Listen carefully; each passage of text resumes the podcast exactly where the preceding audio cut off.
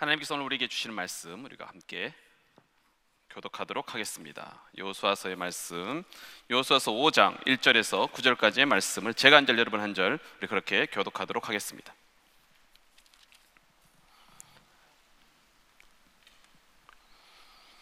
구약성경 324쪽에 있는 여호수아 5장 1절에서 9절까지의 말씀 제가 한 절, 여러분 한 절 그렇게 교독하도록 합니다. 요단 서쪽의 아모리 사람들의 모든 왕들과 해변의 가나안 사람들의 모든 왕들이 여호와께 요단물을 이스라엘 자손들 앞에서 말리시고 우리를 건너게 하셨음을 듣고 마음이 녹았고 이스라엘 자손 때문에 정신을 잃었더라.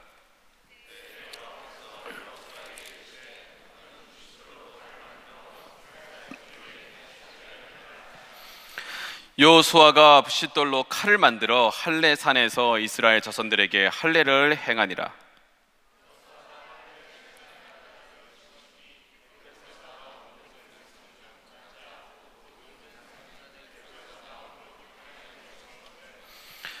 그 나온 백성은 다 할례를 받았으나 다만 애굽에서 나온 후 광야길에서 난 자는 할례를 받지 못하였습니다.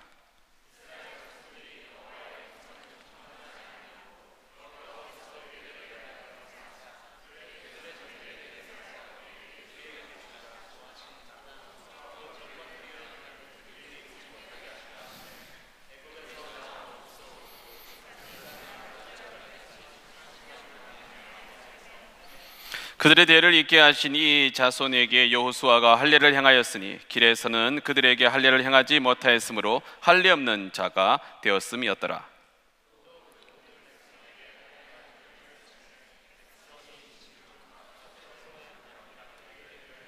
함께요.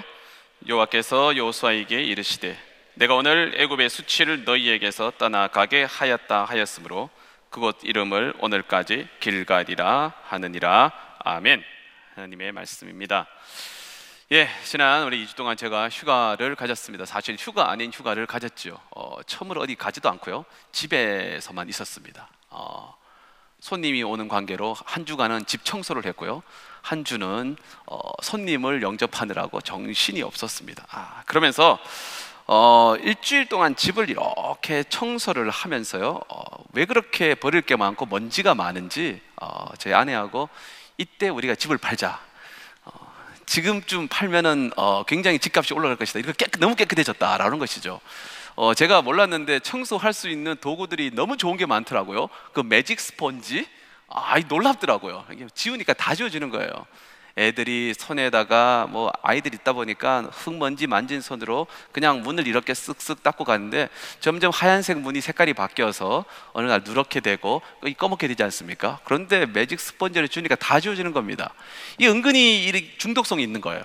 그래서 곳곳에 막 다니면서 이렇게 지웠습니다. 집이 깨끗해지는 거예요. 정리정돈하니까 굉장히 좋았습니다. 마음이 굉장히 기뻤습니다. 힘은 들었지만은 깨끗하게 정돈된 모습 보니까 굉장히 흐뭇했었습니다.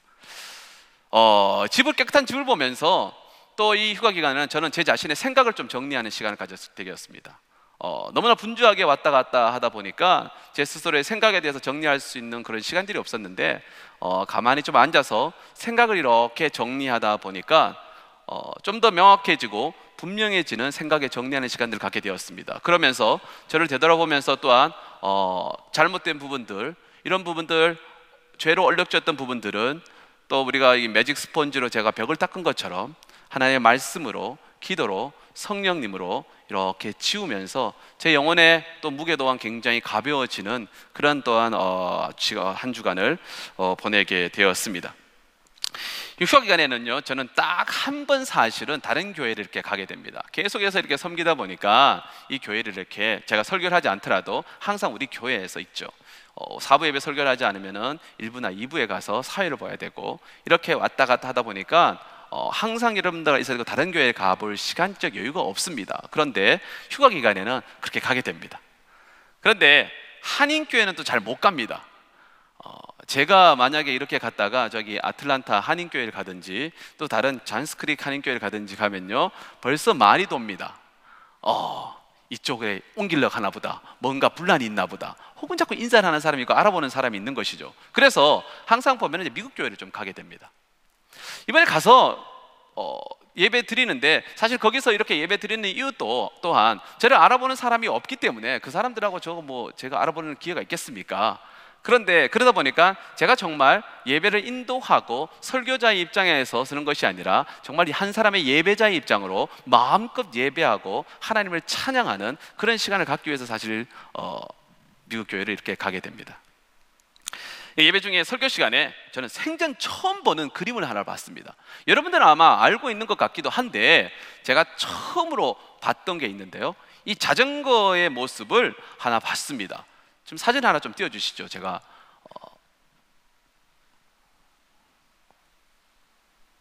네, 이 자전거인데요, 이게 뭔지 아시겠습니까?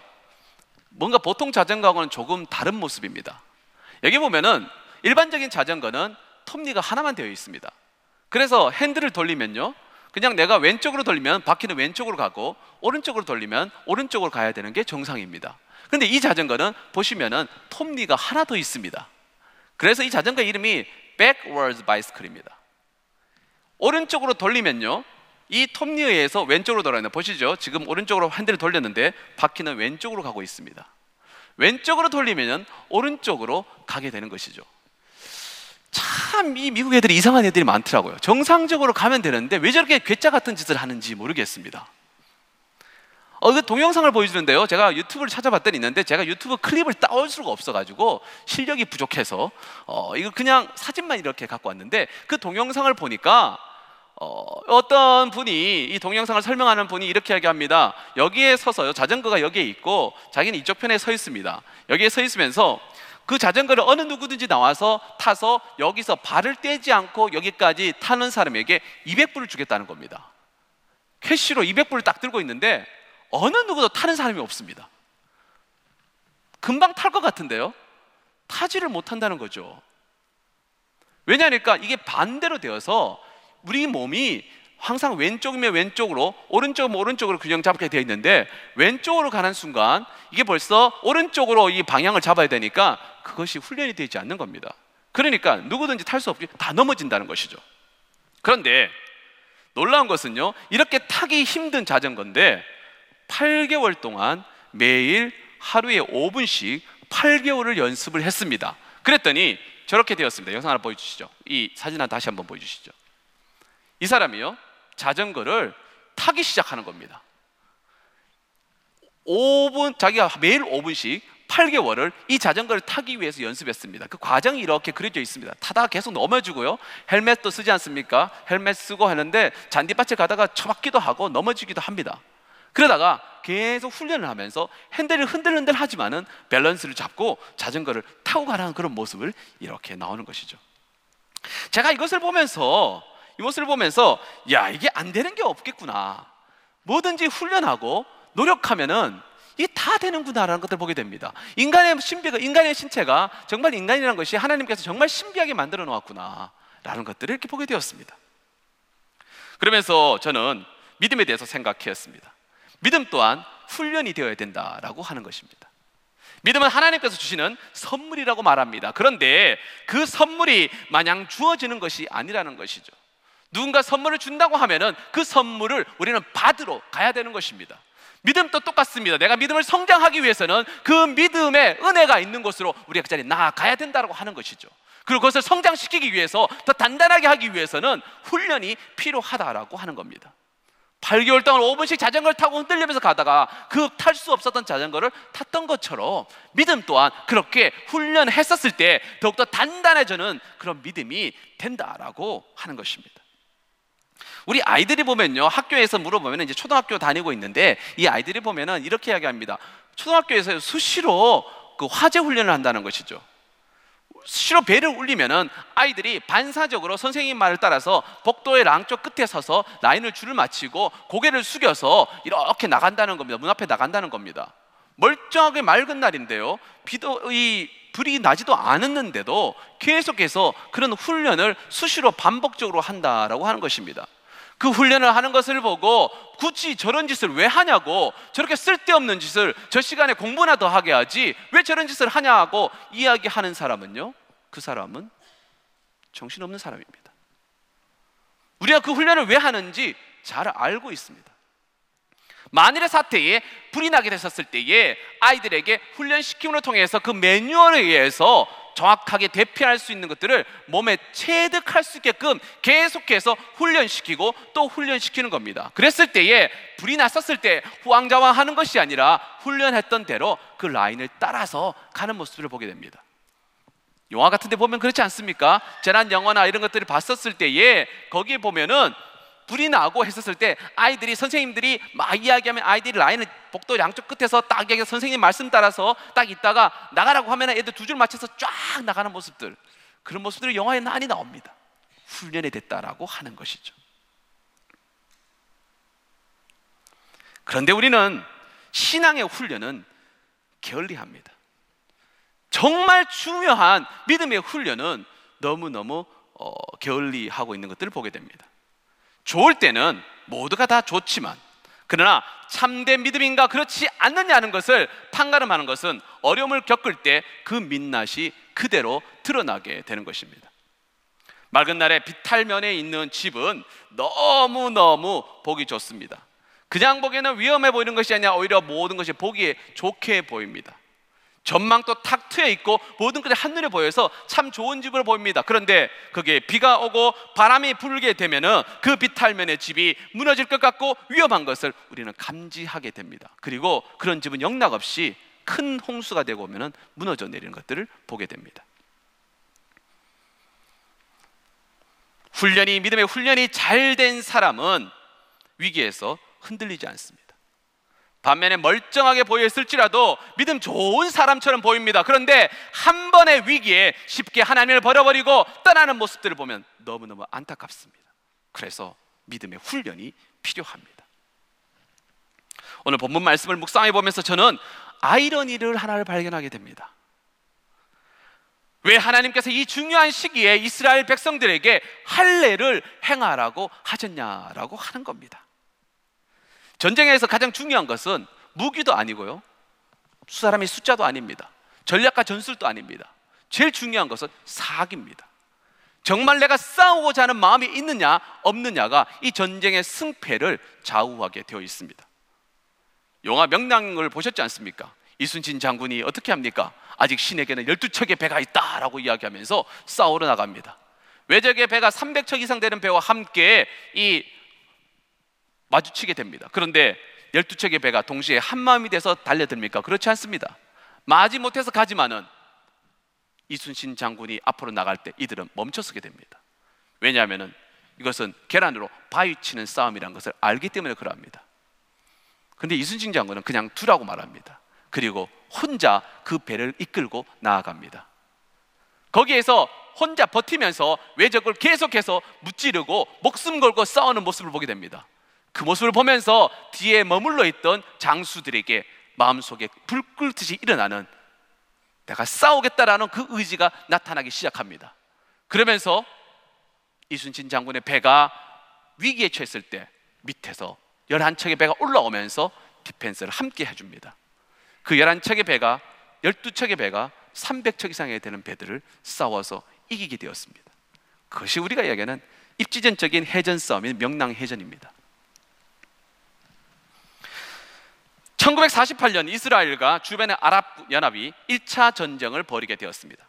이스라엘이 1946년에 독립을 선포하고 유대인들이 그 당시에 70만 명의 사람들이 이주해 왔습니다. 주변의 아랍의 연합 나라들은 인구가 수천만 명이나 되는 사람들이 있었고, 그들의 이스라엘 백성들이, 유대인들이 그곳에서 이스라엘이라는 나라를 선포하는 그 자체를 못마땅해서 이들과 전쟁을 벌이게 됩니다. 이들은 호언장담을 합니다. 일주일 안에 저 70만이나 되는 사람들을 모두를 다 사해바다에 다 수장시켜버릴 수 있다라고 이야기를 합니다. 그런데 그 전쟁의 결과는 완전히 판이하게 바뀌었습니다. 당시에 70만 명이 되고 군인이 2만밖에 되지 않는 이스라엘이 수천 명이나 되는 수백만 명의 군인을 갖고 있었던 아랍연합군을 이겨버리게 되었습니다. 그 중에 한 사람이 이렇게 증언합니다. 우리는 총 한 자루로 사람 2명이 달라붙어서 싸웠다라고 이야기를 합니다. 무기가 부족했습니다. 그러나 그들은 우리가 이 나라를 어떻게 해서 지금 세웠는데 2000년 이상 이 나라가 날아갔어, 공중물에 된 나라가 이제 겨우 이렇게 나라가 세워졌는데 이 나라가 어떻게 세워진 나라인데 라고 하며 그들은 목숨 걸고 싸웠습니다. 그랬을 때 숫자가 중요한 것이 아니라 그들은 그 전쟁에서 이기게 되었습니다. 전쟁에서 사기가 그만큼 중요하다라고 하는 것입니다. 지금 본문에서 지금의 이스라엘 백성들이 요단강을 건넌 이 시점에서 이스라엘에게는 가나안 땅의 7족속과 전쟁을 벌여야 하는 입장에서 전쟁하기에는 정말 최고의 좋은 입지적인 조건을 갖고 있습니다. 1절 말씀을 우리가 함께 다시 한번 읽어보겠습니다. 1절 말씀입니다. 시작. 요단 서쪽에 아모리 사람들의 모든 왕들과 해변에 가나안 사람들의 모든 왕들이 여호와께서 요단물을 이스라엘 자손들 앞에서 말리시고 우리를 건너가게 하셨으므로 듣고 마음이 어떻게요? 녹았고 이스라엘 자손들 때문에 정신이 잃었더라. 어떻습니까? 지금 가나안 땅에 있던 사람들의 마음이 어떻습니까? 이들의 사기가 충천하고 있습니까? 사기가 바닥에 있습니까? 바닥에 있습니다. 그들은 하나님의 능력으로 인해서 이스라엘 백성들이 요단강을 건넜다는 거, 그냥 배 타고 건넌 것이 아니라 하나님께서 그 강을 갈라버리셔서 그 마른 땅을 건넜다는 그 사건으로 인해서 지금 가나안 땅에 있던 사람들은 정신이 혼미하고 잃어버릴 정도로 사기는 바닥에 내려앉는 이 중요한 시점에, 전쟁으로 치면은 지금 싸우면은 그냥 추풍낙엽처럼 이룰 수 있는 이 시점에 하나님께서는 이스라엘 백성들에게 할례를 하라라고 명하시는 것입니다. 할례에 대해서 자세하게 부연 설명하지 않아도 잘 아실 겁니다. 우리 형제들은 어릴 적에 엄마한테 엇결려서 속아서 짜장면 한 그릇 사준다고 해서 속아서 갔다가 정말 아픔의 고통을 겪고 며칠간 맨날 며칠을 병원에 누워 있으면서, 집에 있으면서 눈물 흘렸던 기억들이 있을 겁니다. 자매들은 잘 모르시겠죠. 아픕니다, 힘듭니다, 쓰라립니다, 걷지 못합니다. 맨날 며칠을 그 상처가 아물도록 누워 있어야 되는 겁니다. 성경에서 할례로 인한 엄청난 사건이 하나 있습니다. 창세기 34장에 야곱의 딸 디나가 세겜 땅에 갔다가 세겜 땅 추장 세겜에게 강간을 당하는 사건이 나타나게 됩니다. 세겜이 디나를 보니까 너무너무 마음에 드는 겁니다. 그래서 야곱에게 와서 이 디나를 자신의 아내로 맞이하겠다라고 이야기를 합니다. 겁탈을 당했고 그냥 버려두면 이 딸은 버림받은 딸이 되니 또 이 겁탈한 상대자가 디나를 좋다고 하니 이 딸을 보내야 되겠는데, 이방 민족에게, 이방인에게 이 딸을 보낼 수는 없으니 야곱이 제안을 하게 됩니다.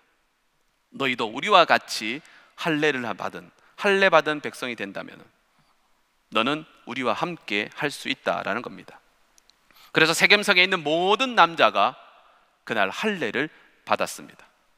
그런데 어떤 사건이 일어났냐면은 그 디나의 오빠인 레위와 시므온이 아무리 생각해도 저 녀석들을 그냥 둘 수가 없습니다. 그래서 두 사람이 올라가서 세겜성에 올라가서 거기에 있는 남자들 모든 사람들 다 죽여버렸습니다.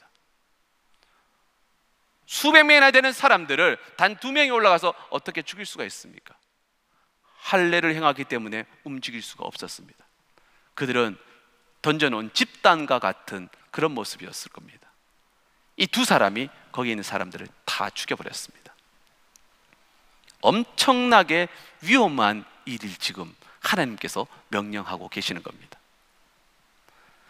수십만 명에 되는 사람들이 요단강을 건너서 이 가나안 땅으로 진군하려고 할 때에 여러분들 같으면 다른 사람이 여러분의 앞집에 와서 뭔가를 짓고 있고 준비하고 있는데 여러분들은 그걸 보지 않겠습니까? 가나안 땅에 있는 그 백족속들도, 가나안 7족속들도 계속해서 이스라엘 백성들을 주시하고 있으며 정탐꾼을 보내면서 저들이 어떤 상태에 있는지를 계속해서 확인하고 또 확인하고 있었을 것이라는 겁니다. 그런데 이 중요한 시점에 하나님께서는 이스라엘 백성에게 할례를 지금 명하고 있다라고 하는 겁니다. 위험천만한 일입니다. 그런데 할례를 행하라고 했던 그 이유를 7절을 통해서 하나님께서는 이렇게 말씀을 하십니다. 이들은 할례 없는 백성이기 때문이다라고 그렇게 말합니다. 광야에서 태어났기 때문에 너희는 할례 없는 백성이기 때문에 너희들에게 할례를 행해야 된다라고 하는 것입니다. 하나님의 입장에서 봤었을 때에, 하나님께서 하나님의 선택과 유기라는 그 입장에서 보게 된다라고 하면은 할례를 받은 민족과 할례를 받은 사람과 그렇지 않는 사람들은 분명하게 하나님의 백성인과 그렇지 않느냐를 구별하는 조건이 됩니다. 그들이 할례를 받지 않는다는 것은 표면적으로 하나님께서 하나님의 백성이라고 이야기하지만 아직까지 온전하게 하나님의 백성이 되지 않았기 때문에 그들에게 할례를 행하게 되는 것입니다. 그래서 하나님의 백성으로서 그들을 선포하고 약속하는 것이 바로 할례라는 것입니다.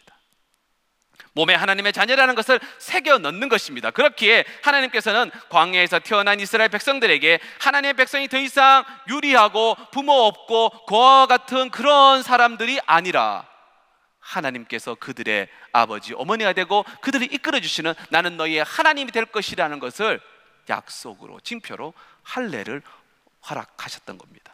그리고 할례를 행하라고 말씀하셨습니다. 다 좋습니다.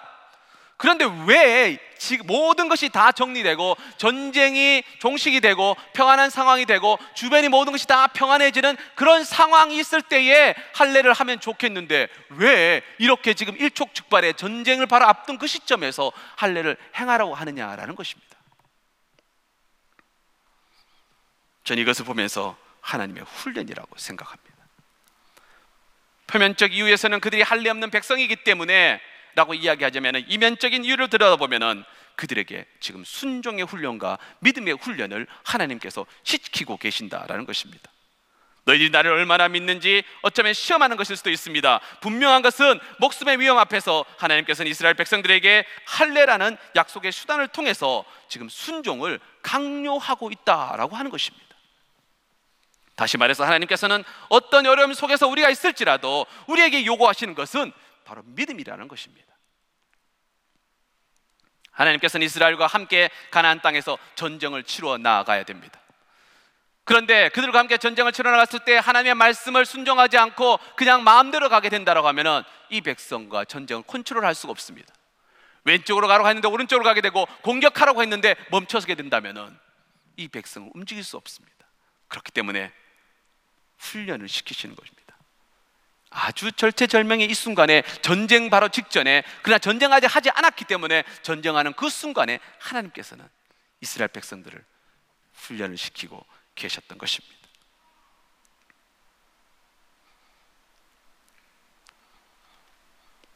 아마 그 중에서 사람들이 생각할 겁니다. 우리가 이렇게 할례하고 있었을 때 저기 쳐들으면 어떨까? 뒷일을 걱정하는 사람들이 분명히 있었을 것입니다. 그리고 반대 의견을 내는 사람들도 분명히 있었을 것입니다. 그런데 걱정할 필요가 없었습니다.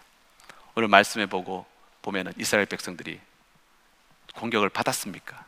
그렇지 않습니다. 하나님께서 도우시기 때문에 하나님께서 그를 지켜주셨기 때문에 그들은 공격받지 않았습니다. 이스라엘 백성들은 믿음의 결단을 하며 나아갔습니다. 그들은 순종하며 나아갔었습니다. 할례를 행하였습니다. 이들에게 가나안 족속들이 공격해오지 않았습니다. 저는 이것을 보면서 운이 좋다고요? 그렇지 않습니다. 하나님께서 가나안 땅에 있는 일곱 족속을 가나안 땅에 있는 사람들을 잡고 계셨던 겁니다. 그들의 마음이 녹아내렸고 그들에게 두려움을 잊게 하셨습니다. 그래서 공격하고 정말 좋은 공격하기 가장 좋은 이 순간에 그들은 문을 걸어 잠그고 성문을 꽁꽁 걸어 잠그고 그 자리에 있었습니다. 우연이라고요? 그렇지 않습니다. 분명히 수많은 사람들이 정탐을 냈고 기회를 호시탐탐 노렸을 것입니다. 그런데 시간이 지나고 그들은 회복됐습니다.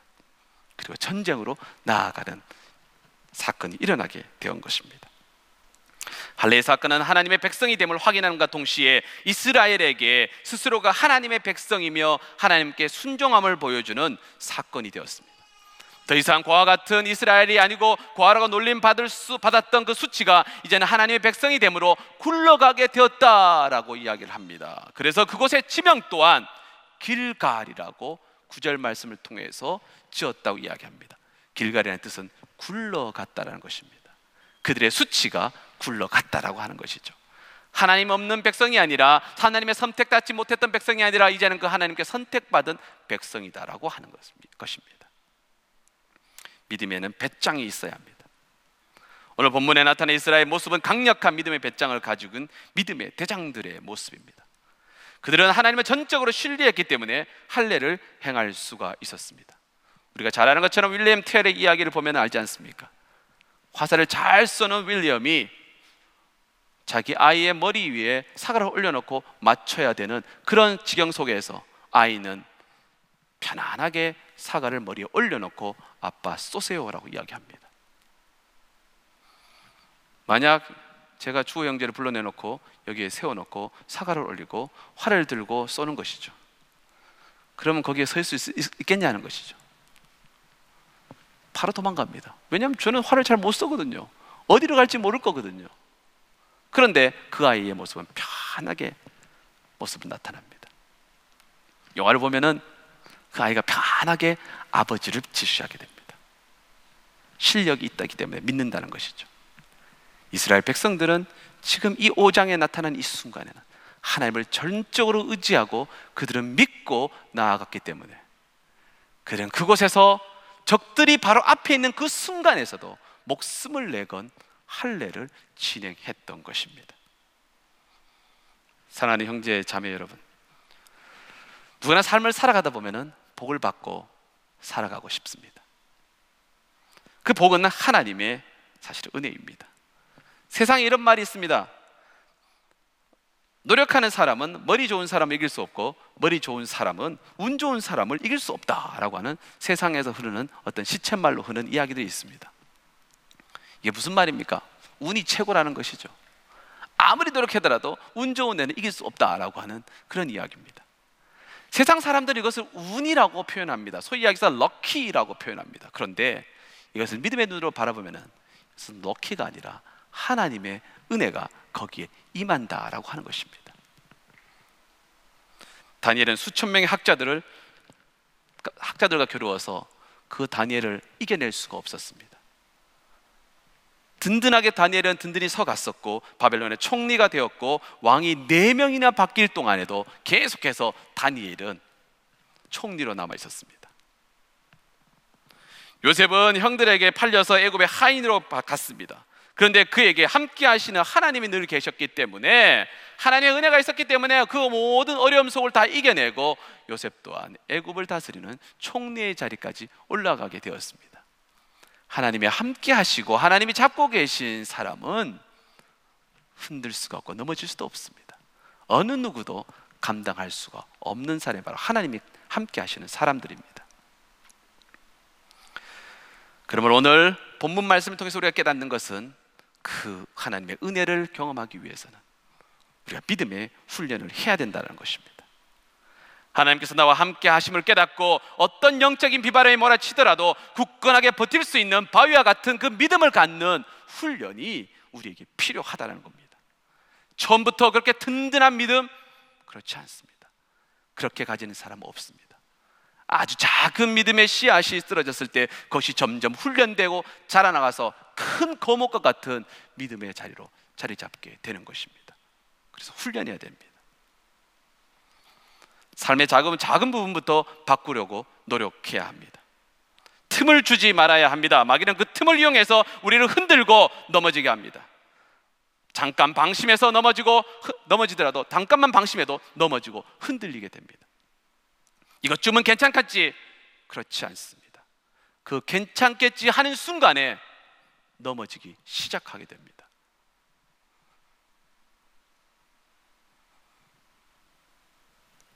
서두에서 백월드 자전거를 보여주었습니다. 다시 한번 사진을 보여줄까요? 이 자전거를 8개월 동안 5분씩 해서 자전거를 탔습니다. 그래서 자전거를 타게 됩니다. 여러분이 기회가 되시면 집에 가셔서 동영상을 꼭 한번 보십시오. 그런데요, 그 자전거를 탔다가 이제 저 자전거를 탔던 사람이 정상적인 자전거를 타려고 타봅니다. 그런데 못 타는 겁니다. 계속해서 넘어지는 겁니다. 왜냐하면 이 뇌의 구조와 이 밸런스가 저 자전거에 맞춰져 있습니다. 그래서 정상적인 자전거를 타려고 했더니 또 넘어지고 또 넘어집니다. 사람들이 주변에 거리에 있는 사람들이 그것을 보면서 이상한 사람이라고 왜 자꾸 그것을 계속해서 저렇게 타려고 넘어지는데 계속 타려고 하느냐고. 놀라운 것은요, 20분이 딱 되니까 그 자전거를 타는 겁니다.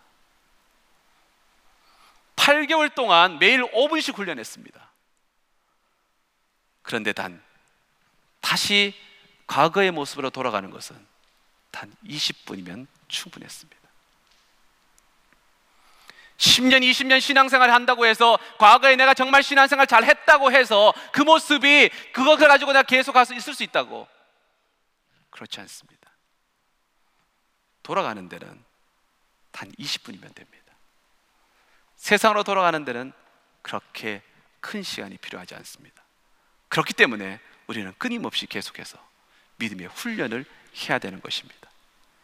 주님 오시는 그날까지 계속해서 우리는 믿음을 부여잡으며 주님 내게도 그 믿음을 허락하여 주십시오라고 기도하면서 믿음의 훈련을 나아가야 되는 것입니다. 하나님의 은혜는 믿음이 있어야 경험할 수가 있습니다. 지금 함께 기도하기를 원합니다. 하나님, 우리에게 바위와 같은 그런 믿음을, 우리가 그런 믿음을 갖고 싶습니다. 그런데 너무나 쉽게 넘어지고 또 넘어져서 세상의 작은 비바람 때문에도, 우리는 유혹 때문에 그렇게 넘어지는 경우들도 너무 많이 있습니다. 이 시간에 내 모습을 이렇게 돌아보면서 주님, 나에게 그 믿음 연약한 부분들을 용서해 주옵시며 더욱더 믿음이 단단하게 훈련하며 나아갈 때에 하나님 나와 도와주시고 동행하여 주셔서